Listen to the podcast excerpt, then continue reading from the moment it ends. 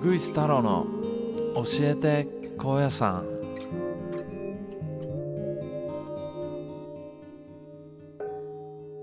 この番組は毎回ゲストに高野山マスターをお呼びして本当に知るべき貴重な高野山に関するお話をしていただく番組ですはいどうも皆さんこんにちは教えて高野山司会のうぐいす太郎こと土屋隆正と山口文章です。よろしくお願いします。よろしくお願いします。もう随分なんか慣れてきましくね、回数を重ねると。たですね。はい。はい。で今日はですね、はい。高野山といったらまあ奥の院でね。そうですね。はい。はいあのか観光に来た方のほとんどが訪そうれるです奥の院って一大スポットなんですけど、はい。奥の院の中のちょっとなんて言えばいいんですか。賛同参道。うん関係みたいな。参道関係。はい。はい皆さん一の橋とか中の橋とかってご存知ですかね記憶にありますか過去にあの小林さん来た方実は一の橋とか中の橋っていうのはあのバス停のね名前にもうんなっそうですてねいて、はい。あの奥の院のこう入り口まあ2つそうですね。 2大入り口っていうんですか、はい。そうです。になってるんですけど、まあ、車で来た方はだいたい中の橋中の橋口っていうんですかね。駐車場がある方のね大きな駐車場がね。はい大きな駐車場でこう、はい社長さんとかのね、うんおお墓をそこうですう通って、えー、5秒の方に行く、はいショートカットした道を行くんですけど、はい今日はですねこの一の橋とか中の橋とかってなんでそんな名前がついてるのかっていうのをちょっとお聞きしたいはいと思います。はい。よはいろしくお願いしまよろすし。くお願いします。だいたいあの一の橋の入り口っていうのがですね、従来の参道の入り口なんですね、うん一の橋口って言いますけどもね、そこからはもう歴史的な参道がずっと5秒までつながっていると、でちょうどね、あのー中野橋口に大きな駐車場がね、えー戦後にできましたもんですからね、うんえーそちらに大きな駐車場ができて、えーこの頃はねそちらがなんか表口みたいに見られがちですけども実は一の橋っていうのがね本来の従来の伝統的な入り口だとまあそういうことですねそうですねだから観光で、まあ、来てる方はぜひとも一の橋からそうですね入るルートもたどってほしいと。そうですそういうことですねで一の橋ってまあもちろん橋の名前なんですけどもねあの一の橋という入り口の大きな橋がありましてでそれから実はこの旧参道の途中に、まあ、中野橋というまた橋があるんですね、歴史的な。うんで奥の湯の5秒つまりゴールの手前に5秒橋というね、うんえー最終的な橋がこう3つかかっていると、まあ、こういうことですねはい、それをこう板石で覆われた歴史的な参道をこう1.8キロぐらいあるんですかねあれね一の橋から5秒まで、うーんちょうどいい距離って何にちょうどいい距離なのか分かりません けども非常にねあの本当お静寂に包まれた空気を感じることができるうところなんですね。そうですね、、はいいい道ですね、えまあろうそくば祭りとかねそうろうそく祭りなんかもう最高ですけどねろうそく祭りはしあの一の橋スタートで、はいはい行くんですよねそうですまああのーこの頃ナイトウォークとかねナイトウォークね、ナイトツアーとかツアーとかねナイトウォ流ーク行りですよねあーまああはいの方なんかはもう必ず一の端からねこうはい夜の、なんていうのかね精神性の深いっていうんですかね、うんうんえーところをまあ,、うんあー歩みを進めていくわけですよね、はあはい、でその昔ね今ちょっとふと思い出したんですけど小林さんね、えーフランス人が非常に多いんですけどもね、あ観光客でね韓国客でね、インバウンドの中でフランス人が多い。で、まあ、フランス人の、まあ、詩人であり哲学者であるサルトルサルとトル はボバールと言ったら、はフランスの、まあ、現代、まあ、哲学といいますかねそれのもう一番の先駆者みたいな方ですけどはいえ実はあの日本に来られたことがあってその時小林さんに来られたことがあるんですね。ほうええ、で私も最近これ知ったんですけどほうその時の本を読みますとねほええあのーサルトルもちろんボーヴァール、まあ、あーもうあのご夫婦ですからね、はい同じ思想ではあるんですけどもう、、うんえ非常にこう現存主義でございましてあそう現存主義えそうですね、もうあまりこうそういうし宗教とかはね、うん無宗教なんですよね、うんうんところがそのサルトルをしてですね、うんえここに来られた時に、ほうええあのここは、うんあの奥の院はのい参道はね、はいええ世界で一番世界で最も死死ぬの死ですねあはい死と自然がうん融合したお一番美しい墓地だって言ったんですーねおーだからそのもう一回言いますとねはい世界で最も死と自然が融合したおお美しい墓地だ一番美しい墓地だっておっしゃったんですねねいやその現存主義でありながらですよ、その墓地墓地っていうのは、まあ、あの死者の魂を弔うための死者のお家ですよね、うん言うとね魂のお家、うん現存じゃないわけですうんよ、は信仰とか精神的なもんですいね、はいでそういったものをこう自然と、うん自然っていうのもねこう掴めるような、うんあるようなものではないですからねうんでそれがこう融合してるっていうことを表現されたと私ものすごく感動しましたね。あはいーそうなんですかこのお話ねフランス人の方にしたらめちゃくちゃ喜びま すよもう話の種にどうぞ話の種にねフランス人とこ聞れけばは もう必殺技ですねそうですね勝負玉ですねこれええフランス人、そうですね、はいへーで先ほどのね一の橋、まあ、中の橋五秒橋とこう行くわけですけども、うん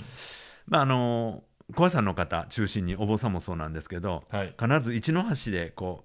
うお辞儀をしてから入るんですね、はい、えー中の橋でも五秒橋でもするんですけどもね、うんでこれね、あのー見てる方なんかね、えー丁寧やなと思って見てられるかと思うんですけどもね実はあのー高野山引きという鎌倉時代のおものにですね、うんえーまあ、ここで、えー帰りにね、えー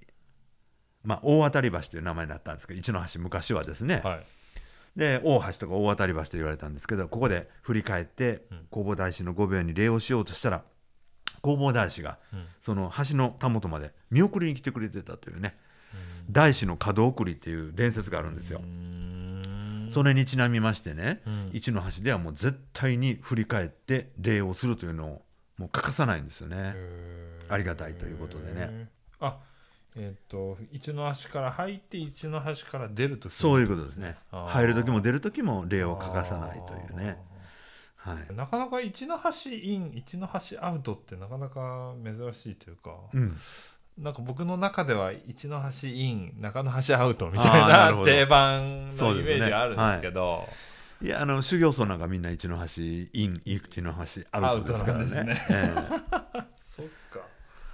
で宗教民族学的にもこの3つのまあ結界なんですよね。この橋っていうのは大体結界を意味しているもので端はして。結界なんですね、一の足中なし五秒足3つ結界があるんですようーね。んで仏教の結界ってその平面的な結界まあ言ったらリビングルームベッドルームみたいなねうんそういう結界の仕方もあるんですけどもうん密教は特にこう縦に積むんですよね。へーあの広い結界その上に立っているまあ土地の結界その上に立っているへーお寺の結界ほうそしてそのお寺の中の本堂あるいは壇の結界みたいなこうピラミッドみたいに積み上げるねえー結界の考え方をすることが多いです。で特にこの奥の院なんかはそういうので、まあ、最後の5秒はこう一番上に段にあって、うんうんでそれまでにう3つの橋を渡ってこうどんどん聖域へ入っていくというねだんだん濃くなっていくわけです橋を渡るたびに、ね、そういうことが言えると思います。この奥の院はい、は、はいえーまあ今もくあの5秒には空海さんが今もまあそうですいおはいられると、永遠の禅情を、ねはいですね座禅を続けておられるんですね。これ高野山をこう改装の当時はい、当初最初の時期はこうどういう感じになってたんですかねあそこはね、あのーまあ、いろんなあ自然うん学者さんとかいろんなあの論文もあるんですけどもね、はいそれ全部調べてみますとねあそこはちょっとね沼沼地のようなはえあの改装当時はねあの辺は、まあ、あの水って言いますかね、えーたくさん小川が流れるような、あそういうまあねぬ沼っぽいとこやったみたいですねまあ、川があ面ってそうですっそうてでこすとねそうですね当然当時は一の橋なんて橋もなかったわけですよねなかったです全くなかったですね、うんでその空海さんがなんつうんですかそっちそっちに行かれて そうなでんですそうなんですそれ三重堂で入場されて入場されて、うんでで奥の院のその5秒をあらかじめ弟子に言っとくんです言よっねといたんですか、でそこに運んでくれとはいでそこの石窟、まはあ、洞い窟に運ぶわけですよね、はいでそれがまあ5秒の始まりあーでそしたらそのそこを中心つかまあねそうですれに対してこうい奥の院が出来上がってったそうなんですよねでその神戸だしの元で眠りたいという、ね、方がものすごく増えてき増えてていったで納骨信仰の山になっていくんですね。あで今は30万基とも50万基とも言われるようなお墓が、まあ、墓石がねー墓石がね墓石だけでも、ね、それぐらいあるって言われてますからね。その出所不明つかそうですそうでわすからないような墓石もあるわけでしょですから大きなやつはね戦国武将であったりでねしょうはい、あそういう、はいまあかはっきり言いましたらこの上流階級の方ですよ、はいはい皇族にしてもそう、はい武士にしてもそう、はい商人にしてもそう、はいところがですねそのさっき言った数十万機のうちのほとんどは名もないようなよく見ていただいたらね道の端っこにね一石五輪塔っていうんですけど、はいそうですね長さが2 0センチから3 0センチ以内で薄い板でできたね石の五輪塔見たことないですこれぐらいの薄いね薄い板で、うん、できて五輪あ塔はね掘ってあるんで1個の石なんですけどね、あーなんか見たことあるようなこうあるような土の上上に張り付いてるようなね、あーはははあれなんかは本当もう一般庶民の墓石ですよねがもう自分で持ってきてってことそれがね自分ではなかなかねその時代ですからね、えーあのーまあ、江戸時代になると割と安全な旅もできたでしょうけどそれでも江戸時代でもねうんあのそんなに簡単に、えー旅行なんてできませんでしたからね、はいでそれをやったのが高野聖と言われるような方なんですよ。なる全国津々浦々に行って、はい第それ三って言うんですけどお骨とそこの石を預かって受け取ってそうな納んです骨料も受けそう取っそてうそういうことですよすごいなそれで奥の院に埋骨してお墓を建てるというのがねすごいシステムだそうなんです納骨の本当もうあの一番初めですねえー、そっかそういうのがあったからちゃんと資金もねそうですね寄進っていうかはいそうですねおーよくできてます、よくできてますね本当今でもやはり新しいお墓もありますからねやはり奥の院の大大師様のお膝元でね、えーまああ安らかな眠りにつきたいという方は今でもたくさんおられますね。そうですねつい最近の話で言うとまあね某ね芸能事務あ、所そうのですね。そうですね。はい、そうですね。はい、はい J, J そうですさんそうねすはいとかもねまあ、あちらのね、えー新しい中野橋という入り口から入るとですね、はいまあ、大きな駐車場があって、えー戦後にね、えー作られたあー、まあ、あ新しい参道が裏参道みたいなね、浦さんうん、あるわけですよねあの途中にね、はいえーあのー先ほどおっしゃったちょっと芸能界を代表代表するよう な、ね、あのねまああのーのお名前言いますけどもあのジャニーさんですけども、はいあの方ってね、はあれですよあのお父様が、はええあのロサンゼルスのは高野山の別院の住職やったんで すよ。いえそうなんですよアメリカの。ー、えー、そうなんですよそんなつながりがあったんですかほんでこれはびっくり、そうすですそうですほんであのジャニーさんはアメリカのそのお寺で生まれて